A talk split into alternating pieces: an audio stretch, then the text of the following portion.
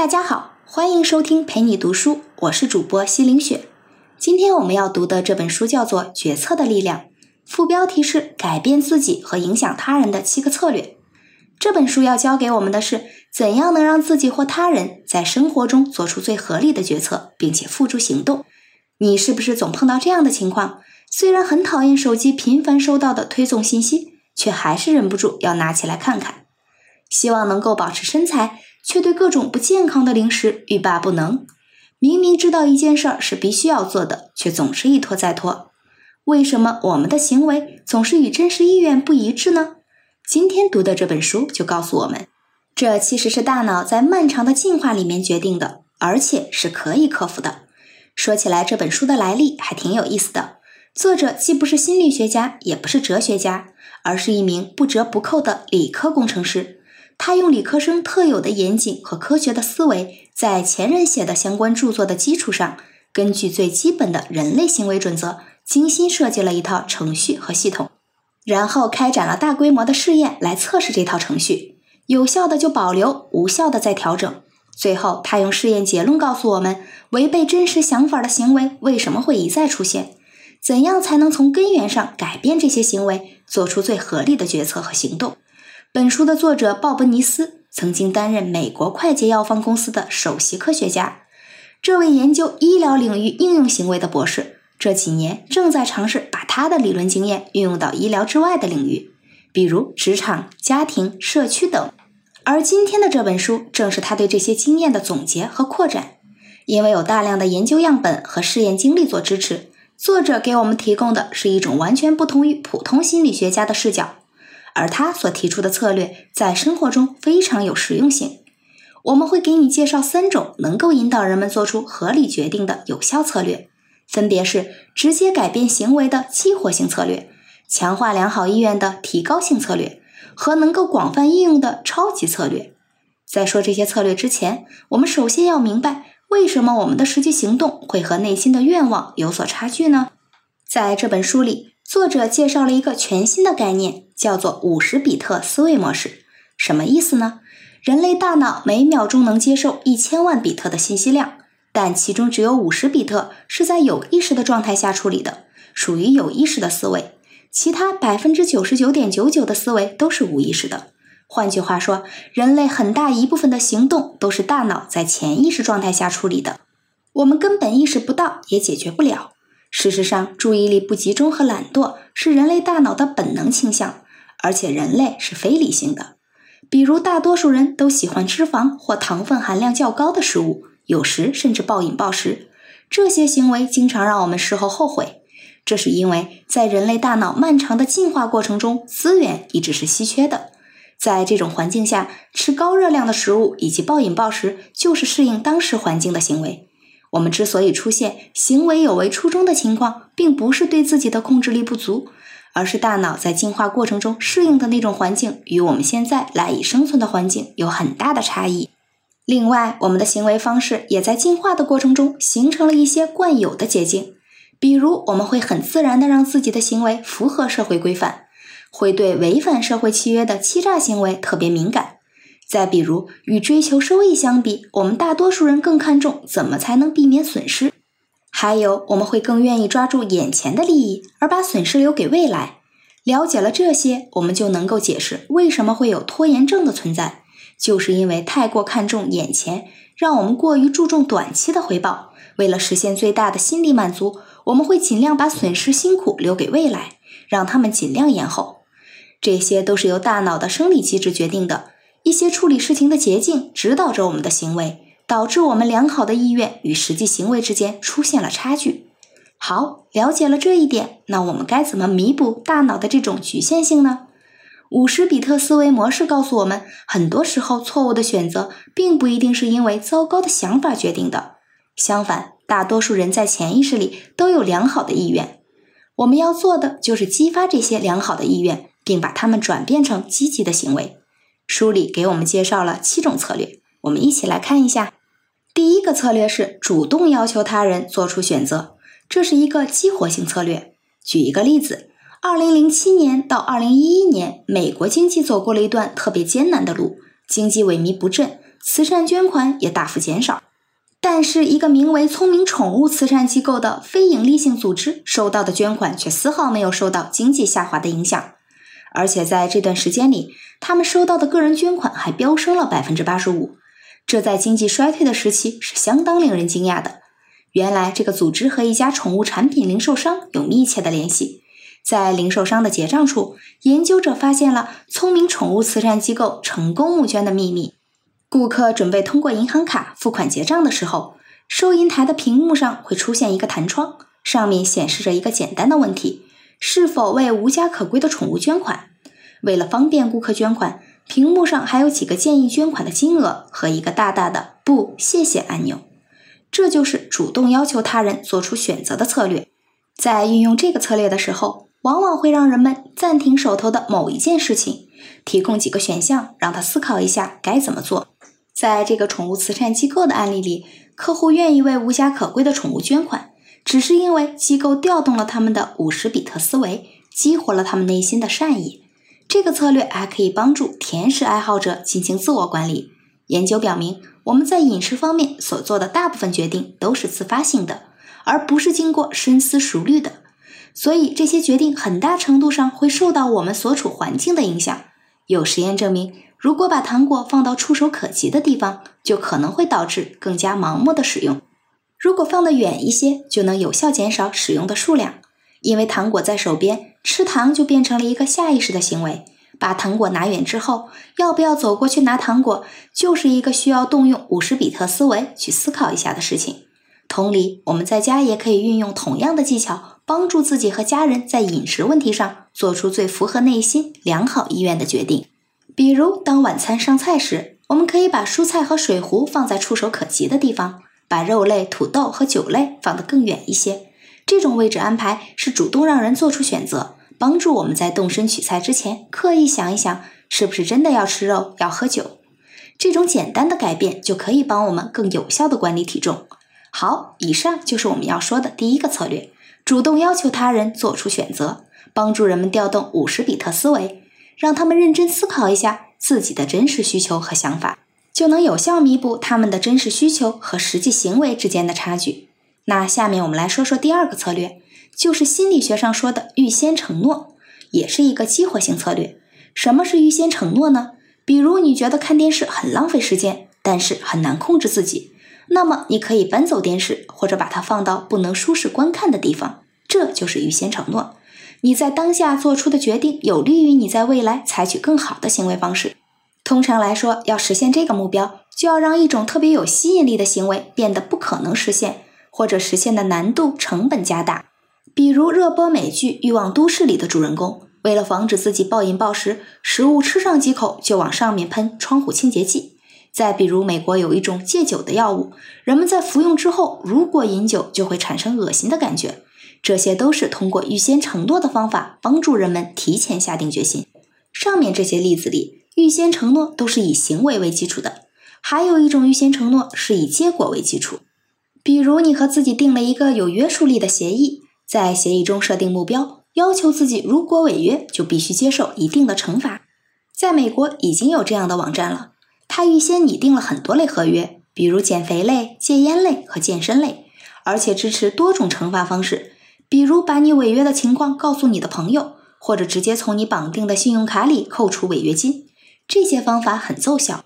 这个网站的用户数据分析结果也显示，随着用户承诺的违约代价越来越大，用户成功完成承诺的比例也越来越高。这种预先承诺合约可以直接把人们的承诺转化成实际行动，它的惩罚或激励机制能让未来的行为方式更有吸引力，增强用户改善行为的动力。以上就是我们要说的第二个策略——预先承诺。这个策略是让人们在当前做出某些决定，来弱化未来某些行为的吸引力，或者让他们变得完全不可能实现。下面我们来说第三个策略，叫做自愿退出，也是激活性策略中的一个。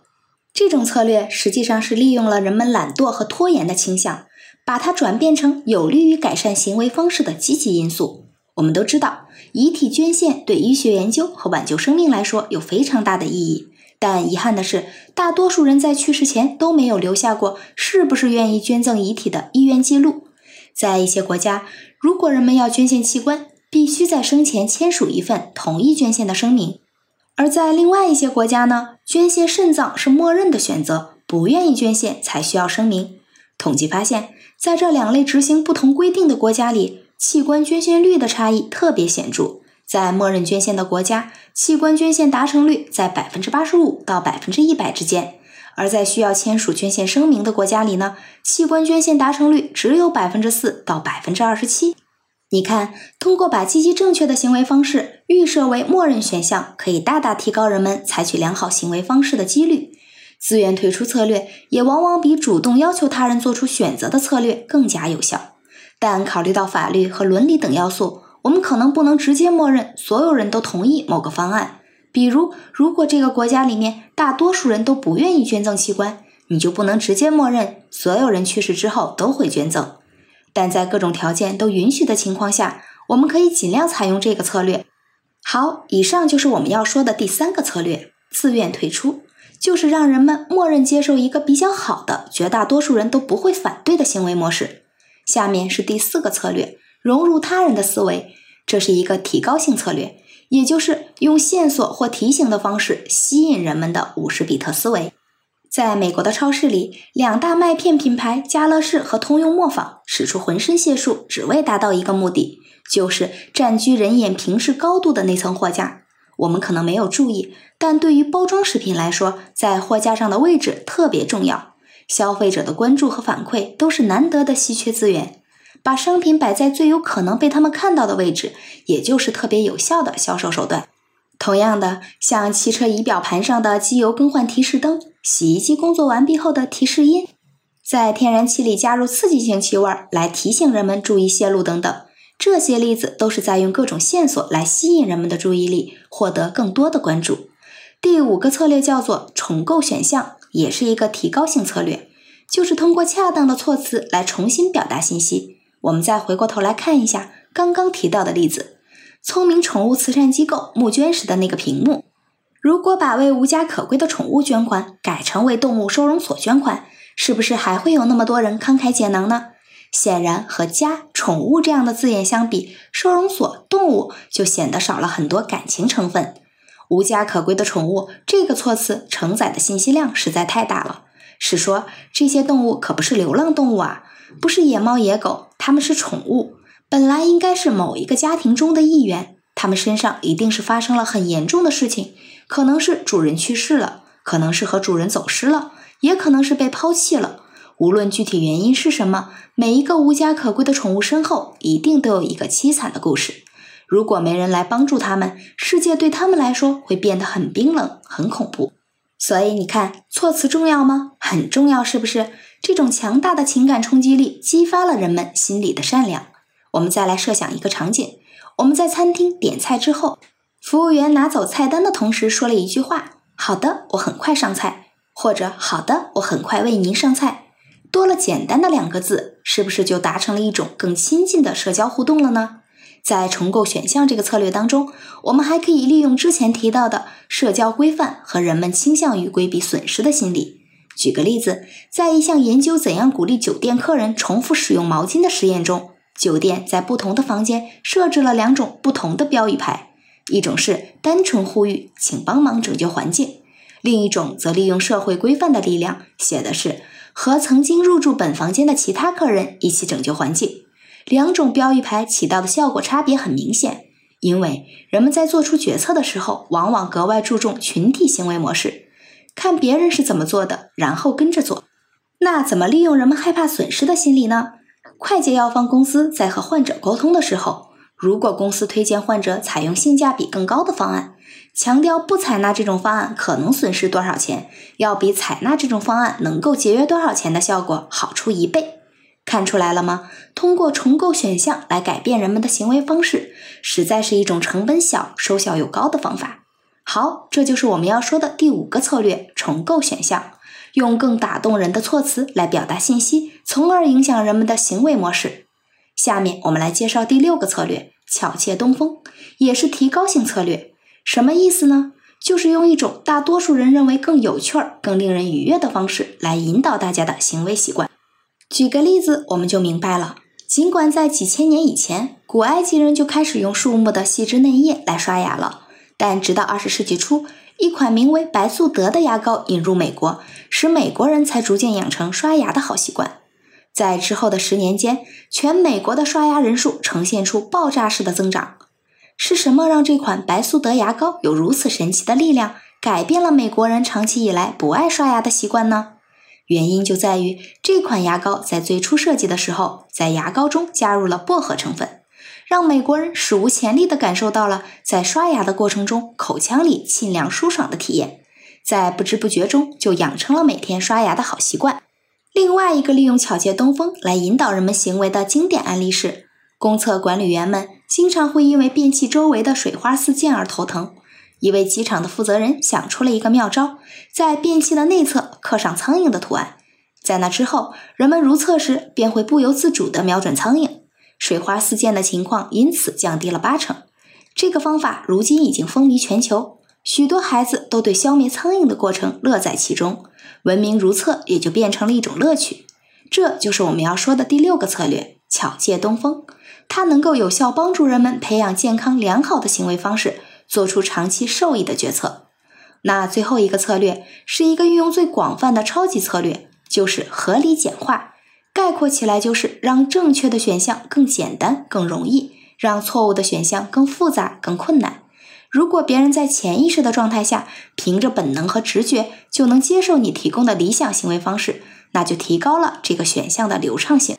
比如，如果一个公司的名字读起来比较方便、容易发音，那么在它上市的当天发行的股票价格往往会比较高；而那些名称读起来困难的公司发行的股票价格往往会比较低。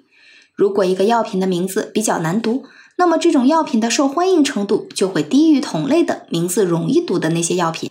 同理，如果公司想要鼓励员工加强身体锻炼，多爬楼梯，少坐电梯，那就应该把楼梯设置在容易找的地方，而且光照条件和环境要非常好，让它看上去更有吸引力。而把电梯的位置设置的远一些，还可以在墙上贴上标语，提醒人们多爬楼梯的好处。好，下面来总结一下今天的内容。首先，为什么我们的实际行动会和内心愿望有所差距呢？因为人类大脑每秒只能处理大约五十比特的信息，百分之九十九点九九的思维都是无意识的，所以注意力不集中和惰性是人类大脑的本能倾向。七个策略可以帮助我们克服这种本能，改善我们的选择和行为，其中包括三个效果直接而显著的激活性策略，三个能够强化良好意愿的提高性策略。和一个能够广泛应用的超级策略，这几个策略在一起，共同构成了一个改善行为的方案。不过，需要提醒你的是，这些策略并不是要你去改变别人的想法，扭曲他们的意愿，而是要帮助人们去发现心中潜藏的那些美好的意愿，并在这个基础上做出科学的决策，实现自己的目标。如果能够掌握这七个策略，并把它们运用到实际生活当中，相信一定会有不小的帮助。今天这本书就为你读到这里，感谢关注，陪你读书，欢迎点赞分享，同时打开旁边的小铃铛，我的最新更新会第一时间提醒你。我是主播西林雪，我们下次再见。